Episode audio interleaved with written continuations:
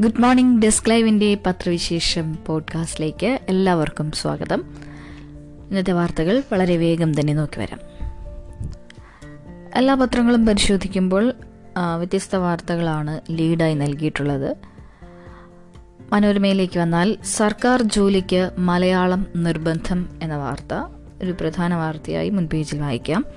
മലയാള ഭാഷ അറിയാത്ത മലയാളികൾക്കും മലയാളികൾക്ക് സംസ്ഥാനത്ത് ഇനി സർക്കാർ ജോലിയില്ല. സർക്കാർ സർവീസിൽ പ്രവേശിക്കുന്നവരിൽ പത്താം ക്ലാസ് വരെ മലയാളം പഠിച്ചിട്ടില്ലാത്തവർ പ്രൊബേഷൻ പൂർത്തിയാക്കും മുൻപ് ഭാഷാ അഭിരുചി പരീക്ഷ ജയിക്കണമെന്ന വ്യവസ്ഥ ചെയ്യുന്ന നിയമ ഭേദഗതി അവസാന ഘട്ടത്തിലാണെന്ന് മുഖ്യമന്ത്രി പിണറായി വിജയൻ അറിയിച്ചു.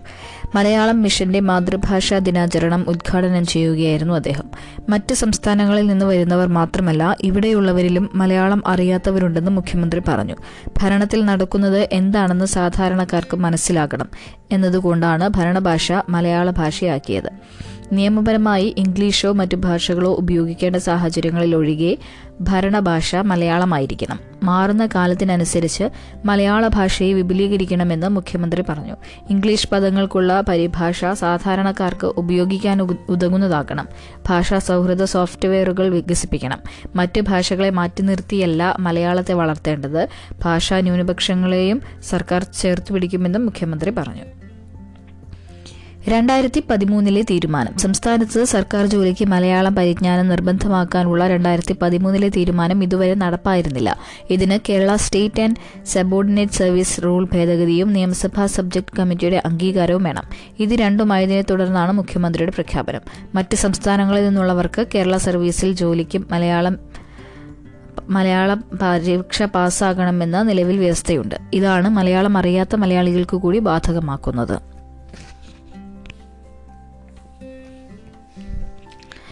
എല്ലാ പത്രങ്ങളുടെയും മുൻപേജിൽ ഇടം പിടിച്ചിട്ടുള്ള ഒരു പ്രധാന വാർത്ത ഇതാണ്. തലശ്ശേരിയിൽ സി പി എം പ്രവർത്തകനെ വീട്ടുമുറ്റത്ത് വെട്ടിക്കുന്നു. അറുകൊല പുലർച്ചെ കൊല്ലപ്പെട്ടത് മത്സ്യത്തൊഴിലാളി. തലശ്ശേരി നഗരസഭാംഗം കെ ലിജേഷ് ഉൾപ്പെടെ ഏഴ് ആർ എസ് എസ് പ്രവർത്തകർ കസ്റ്റഡിയിൽ. പുന്നോലിൽ സി പി എം പ്രവർത്തകനെ അർദ്ധരാത്രി വീട്ടുമുറ്റത്തിട്ട് വെട്ടിക്കുന്നു. മത്സ്യബന്ധന തൊഴിലാളി പുന്നോൽ താഴെവയൽ കൊരമ്പിൽ താഴെക്കുനിയിൽ ശ്രീ മുത്തപ്പൻ വീട്ടിൽ ഹരിദാസാണ് കൊല്ലപ്പെട്ടത്. സംഭവത്തിൽ തലശ്ശേരി നഗരസഭാംഗം കെ ലിജേഷ് ഉൾപ്പെടെ ഏഴ് ആർ എസ് എസ് പ്രവർത്തകരെ മാഹി പോലീസ് കസ്റ്റഡിയിലെടുത്തു. തിങ്കളാഴ്ച പുലർച്ചെ ഒന്നരയോടെ ജോലി കഴിഞ്ഞ് വീട്ടിലെത്തിയ ഹരിദാസിനെ പരിസരത്ത് മറഞ്ഞിരുന്ന അക്രമികൾ വെട്ടിവീഴ്ത്തുകയായിരുന്നു. ഇടതുകാൽ അറ്റുപോയി. നിലവിളി കേട്ട് ഓടിയെത്തിയവർ ഉടൻ തലശ്ശേരി സഹകരണ ആശുപത്രിയിൽ എത്തിച്ചെങ്കിലും വഴിമധ്യേ മരിച്ചു. സമീപത്തെ കാവിലെ ഉത്സവത്തിനിടെയുണ്ടായ C P M B J P സംഘർഷമാണ് കൊലയിലേക്ക് നയിച്ചത്. അതുമായി ബന്ധപ്പെട്ട പ്രതിഷേധ യോഗത്തിൽ സി പി എം പ്രവർത്തകരെ വേണ്ടതുപോലെ കൈകാര്യം ചെയ്യുമെന്ന് നഗരസഭാംഗം കെ ലിജേഷ് പറയുന്ന വീഡിയോ പുറത്തുവന്നിട്ടുണ്ട് ഞായറാഴ്ച ഉച്ചയോടെ സഹതൊഴിലാളികൾക്കൊപ്പം മത്സ്യബന്ധനത്തിനായി കടലിൽ പോയ ഹരിദാസ് പുലർച്ചെയാണ് തിരികെ എത്തിയത്. നേരെ വീട്ടിലെത്തി മത്സ്യം ഭാര്യയെ ഏൽപ്പിച്ച ശേഷം കാൽ കഴുകാൻ പുറത്തിറങ്ങിയപ്പോൾ പറമ്പിലെ വാഴത്തോപ്പിൽ മറഞ്ഞിരുന്ന അക്രമികൾ ഹരിദാസിന് നേരെ ചാടി വീണു. ശരീരത്തിൽ ഇരുപതിലധികം വെട്ടുകളുണ്ടെന്നാണ് പോലീസ് ഇൻക്വസ്റ്റ് റിപ്പോർട്ട്. കൊല നടന്ന ഹരിദാസിന്റെ വീട്ടുമുന്നിൽ ഫോറൻസിക് വിഭാഗത്തിന്റെ നേതൃത്വത്തിൽ പരിശോധന നടത്തി. കൊല നടത്താൻ ഉപയോഗിച്ചതെന്ന് കരുതുന്ന ഇരുമ്പുദണ്ട് വാൾ എന്നിവ വീടിന് സമീപത്ത് നിന്ന് പോലീസ് കണ്ടെടുത്തു. കേസ് അന്വേഷണം ഊർജിതമാണെന്ന് Kannur city police commissioner R Ilango പറഞ്ഞു. ആറ് സംഘങ്ങളായി തിരിഞ്ഞാണ് അന്വേഷണം. കൊലപാതകത്തിൽ പ്രതിഷേധിച്ച് തലശ്ശേരി നഗരസഭ ന്യൂമാഹി പഞ്ചായത്ത് പരിധിയിൽ സി പി എം ആഹ്വാനപ്രകാരം ഹർത്താൽ ആചരിച്ചു. Pariyaram Kannur government medical college ആശുപത്രിയിൽ തിങ്കളാഴ്ച ഉച്ചയോടെ പോസ്റ്റ്മോർട്ടം പൂർത്തിയാക്കി തുടർന്ന് മൃതദേഹത്തിൽ ആദരാഞ്ജലി അർപ്പിക്കാനായി പതിനെട്ട് കേന്ദ്രങ്ങളിൽ പൊതുദർശനത്തിന് വെച്ചു. തലശ്ശേരി ഏരിയ കമ്മിറ്റി ഓഫീസിലെ പൊതുദർശനത്തിന് ശേഷം പുന്നോൽ താഴവയിൽ വീട്ടുവളപ്പിൽ സംസ്കാര ചടങ്ങുകൾ നടത്തി. പരേതനായ ഫൽഗുനന്റെയും ചിത്രാംഗിയുടെയും മകനാണ് ഹരിദാസ്. ഭാര്യ മിനി.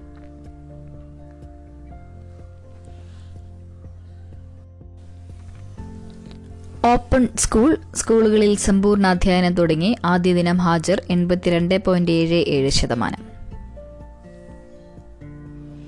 കോവിഡ് വ്യാപനത്തിന് ശേഷം ആദ്യമായി സംസ്ഥാനത്തെ സ്കൂളുകളിൽ പൂർണ തോതിൽ അധ്യയനം ആരംഭിച്ചു.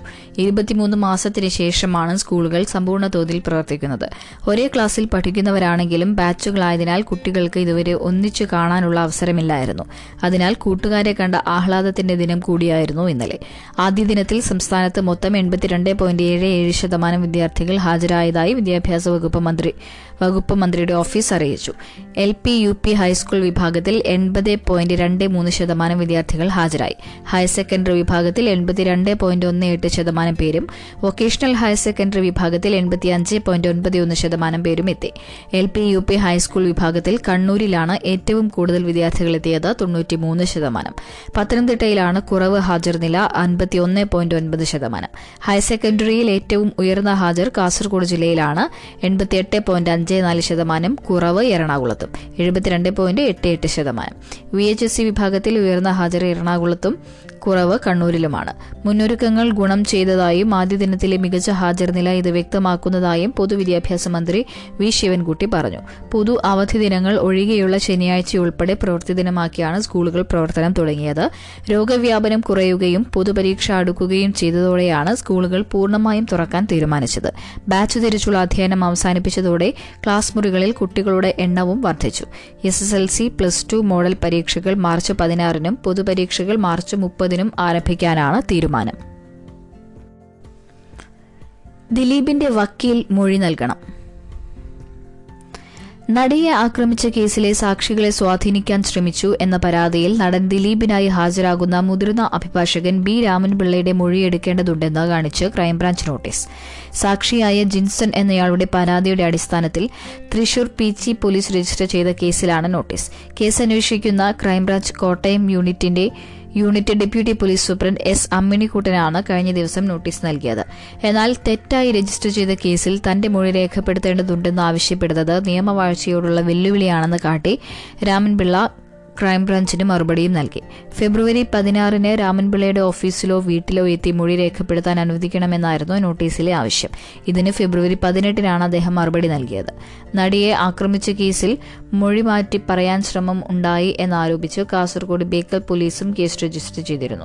രണ്ട് കേസുകളും യുവനടിയെ ആക്രമിച്ച കേസുമായി ബന്ധപ്പെട്ടതാണ്. ഇതിൽ പ്രതിക്കായി ഹാജരാകുന്ന അഭിഭാഷകനാണ് താൻ.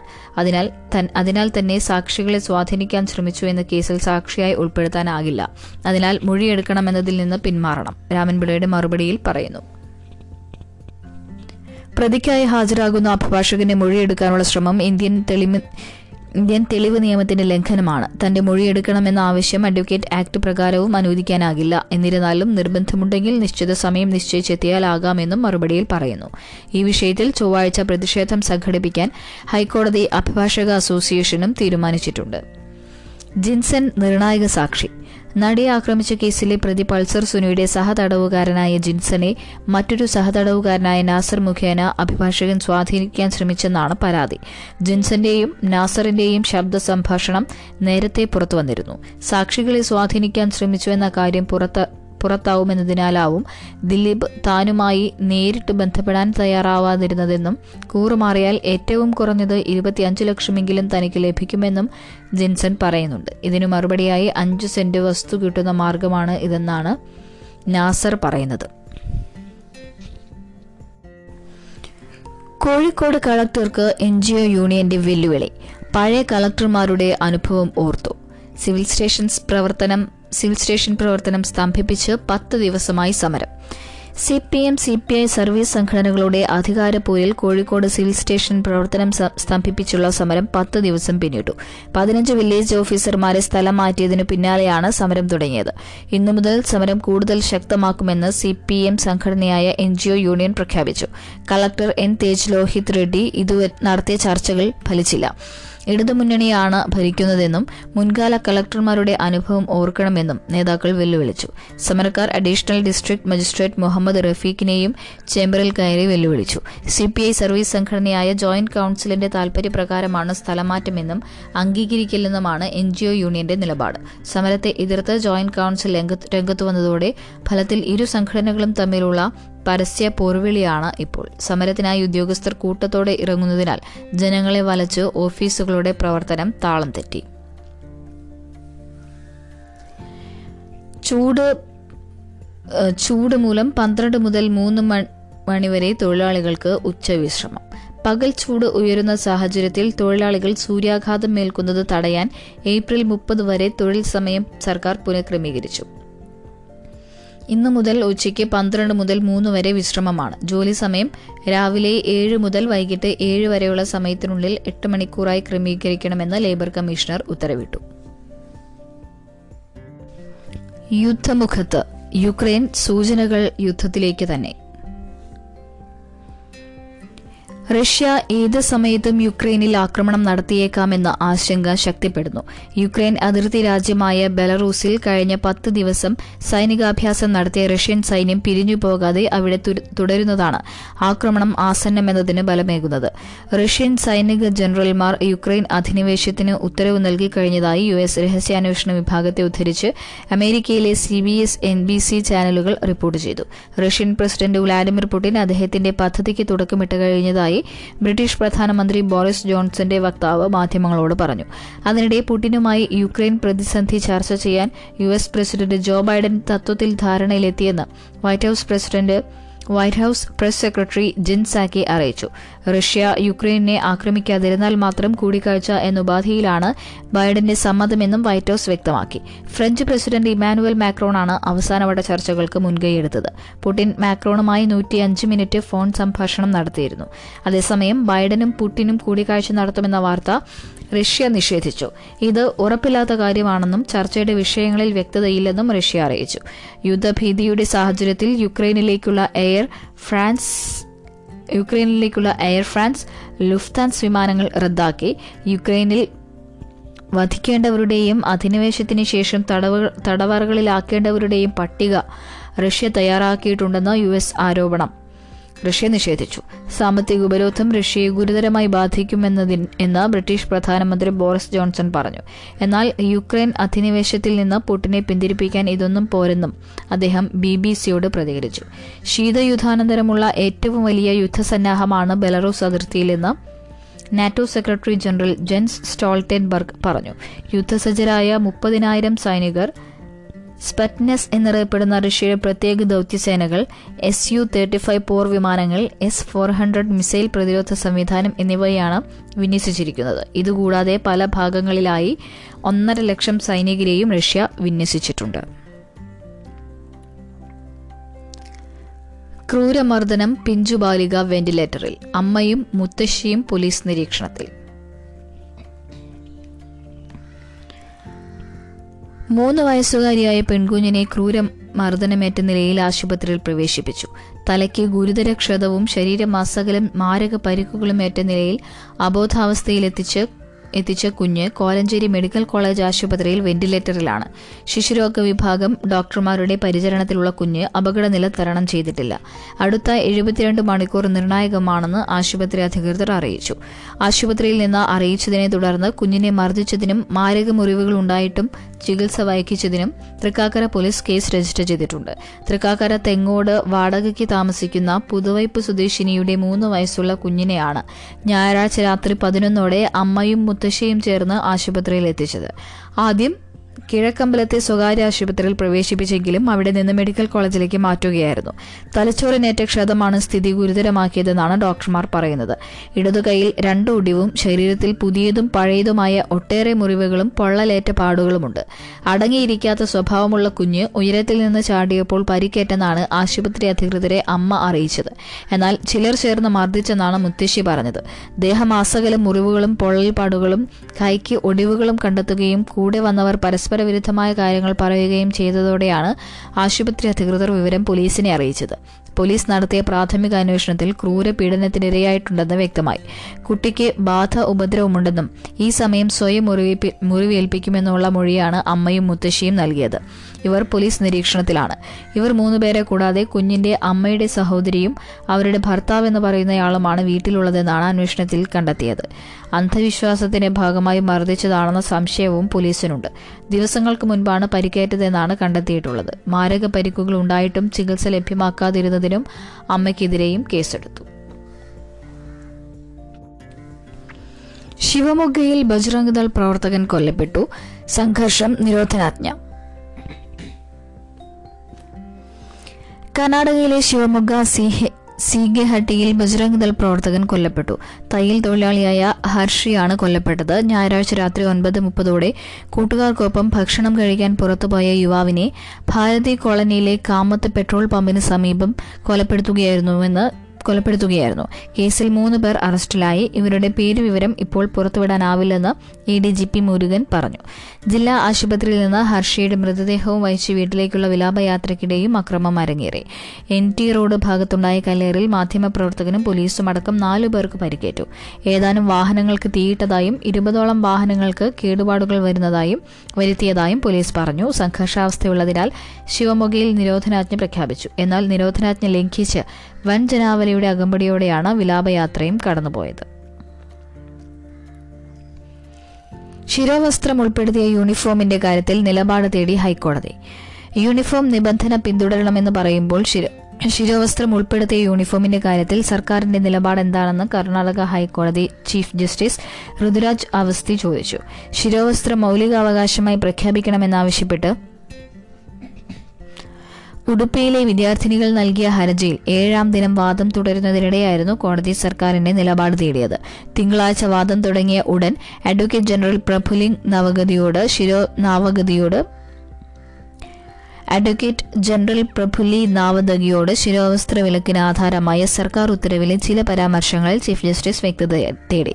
യൂണിഫോം നിബന്ധന പിന്തുടരണമെന്ന് പറയുമ്പോൾ ശിരോവസ്ത്രം ഉൾപ്പെടുത്തിയ യൂണിഫോമിന്റെ കാര്യത്തിൽ സർക്കാരിന്റെ നിലപാട് എന്താണെന്ന് ചീഫ് ജസ്റ്റിസ് ചോദിച്ചു. അത് അതത് സ്ഥാപനങ്ങളുടെ തീരുമാനത്തിന് സർക്കാർ വിട്ടു നൽകിയിരിക്കുകയാണെന്നായിരുന്നു എ ജിയുടെ മറുപടി. സ്ഥാപനങ്ങൾ അനുവദിച്ചാൽ നിങ്ങൾക്ക് തടസ്സമില്ലേ എന്ന് ചീഫ് ജസ്റ്റിസ് തിരിച്ചു ചോദിച്ചു. എന്തെങ്കിലും പ്രശ്നങ്ങൾ ഉണ്ടായാൽ അക്കാര്യത്തിൽ തീരുമാനമെടുക്കാം എന്നായി എ ജി. അങ്ങനെയല്ല നിലപാട് വ്യക്തമാക്കണമെന്ന് ചീഫ് ജസ്റ്റിസ് ആവശ്യപ്പെട്ടപ്പോൾ ഹിജാബ് അനിവാര്യമല്ലെന്ന് സർക്കാർ നേരത്തെ പറഞ്ഞതാണെന്ന് അദ്ദേഹം പ്രതികരിച്ചു. യൂണിഫോമിന്റെ നിറത്തിലുള്ള ശിരോവസ്ത്രം അനുവദിക്കണമെന്ന ഹർജിക്കാരുടെ വാദം ചൂണ്ടിക്കാട്ടിയ ചീഫ് ജസ്റ്റിസ് അനുവദിക്കാമോ എന്ന് സർക്കാരിനോട് ചോദിച്ചു. എന്നാൽ യൂണിഫോം സംബന്ധിച്ച തീരുമാനം പൂർണമായും അതത് സ്ഥാപനങ്ങൾക്കാണെന്ന് എ ജി പറഞ്ഞതോടെ കോളേജ് വികസന സമിതികൾ ഭരണഘടനാപരമായ സംവിധാനങ്ങളല്ലെന്നും അവയെ കോടതി ഉത്തരവ് കൊണ്ട് നിയന്ത്രിക്കാനാവില്ലെന്നും ചീഫ് ജസ്റ്റിസ് ഓർമ്മിപ്പിച്ചു. കേസിൽ ചൊവ്വാഴ്ച ഉച്ചയ്ക്ക് രണ്ടേ മുപ്പതിനും വാദം തുടരും. ഇനി അഹിന്ദുക്കളില്ല. എല്ലാവരും ഹിന്ദുക്കൾ എന്ന് ആർ എസ് എസ്. രാജ്യത്തെ എല്ലാ പൗരന്മാരും ഹിന്ദുക്കളാണെന്നും മുസ്ലിം ക്രിസ്ത്യൻ മതവിഭാഗങ്ങളെ ഇനി മുതൽ അഹിന്ദുക്കൾ എന്ന് അഭിസംബോധന ചെയ്യില്ലെന്നും R S S R S S പകരം പുതിയ ഹിന്ദു നാമത്തിലായിരിക്കും അവരെ പരിഗണിക്കുക. ഇന്ത്യയിലെ എല്ലാ ജനങ്ങളും നാല് ഹിന്ദു വിഭാഗങ്ങളിൽ പെടും. അഭിമാനിയായ ഹിന്ദു സന്ദേഹിയായ ഹിന്ദു സൗഹൃദമില്ലാത്ത ഹിന്ദു അജ്ഞനായ ഹിന്ദു എന്നിങ്ങനെ നാല് വിഭാഗമായാണ് ഇന്ത്യക്കാരെ സംഘം തിരിച്ചിരിക്കുന്നത്. രാജ്യത്ത് കഴിയുന്നവരെല്ലാം ഇതിൽ ഏതെങ്കിലും ഒരു വിഭാഗത്തിൽപ്പെടും. സംഘടനാ ഭാരവാഹികളുമായി നടത്തിയ നിരന്തര ചർച്ചകൾക്കൊടുവിലാണ് R S S Sarsanghchalak Mohan Bhagwat പുതിയ പ്രഖ്യാപനം നടത്തിയത്. ഇതര മതവിഭാഗങ്ങളെ അഹിന്ദുക്കൾ എന്ന രീതിയിൽ അഭിസംബോധന ചെയ്യുന്നത് സംഘടനയുടെ ഹിന്ദുമത സങ്കല്പങ്ങളിൽ നിന്ന് അവർക്ക് അകൽച്ചയുണ്ടാക്കാൻ ഇടയുണ്ടാകുമെന്നാണ് പുതിയ തീരുമാനത്തിന് ന്യായമായി മോഹൻ ഭഗവത് പറയുന്നത്. ഇത് രാജ്യത്തിനും അപകടകരമായിരിക്കും. സൃഷ്ടിക്കുക എന്നും ആർ എസ് എസ് തലവൻ ചൂണ്ടിക്കാട്ടിയതായി സംഘടനാ വൃത്തങ്ങളെ ഉദ്ധരിച്ച് ദേശീയ മാധ്യമമായ ദ പ്രിന്റ് റിപ്പോർട്ട് ചെയ്തു. ആർ എസ് എസ് മുമ്പ് തന്നെ എല്ലാ ഇന്ത്യക്കാരെയും ഹിന്ദുക്കളായാണ് ഗണിച്ചു വരുന്നതെന്ന് മുതിർന്ന സംഘപരിവാർ ഭാരവാഹി പ്രിന്റിനോട് പ്രതികരിച്ചു. ഹിന്ദു ആകുന്നതുകൊണ്ട് അതൊരു മതപരമായ സ്വത്വമാണെന്ന് അർത്ഥമാക്കുന്നില്ല. ജീവിത ജീവിത രീതിയുമായി ബന്ധപ്പെട്ട പ്രയോഗമാണിത്. എല്ലാ ഇന്ത്യക്കാരനും എപ്പോഴും സാംസ്കാരികമായി ഹിന്ദുവാണെന്നാണ് സംഘപരിവാർ വിശ്വസിക്കുന്നതെന്നും അദ്ദേഹം വ്യക്തമാക്കി. ഇന്ത്യയിൽ അധിനിവേശമുണ്ടായ ശേഷമാണ് ചിലർ ഇസ്ലാമിലേക്കും മറ്റും മറ്റു ചിലർ ക്രിസ്തുമതത്തിലേക്കുമെല്ലാം മാറിയതെന്ന് ആർ എസ് എസ് നേതാവ് പറഞ്ഞു.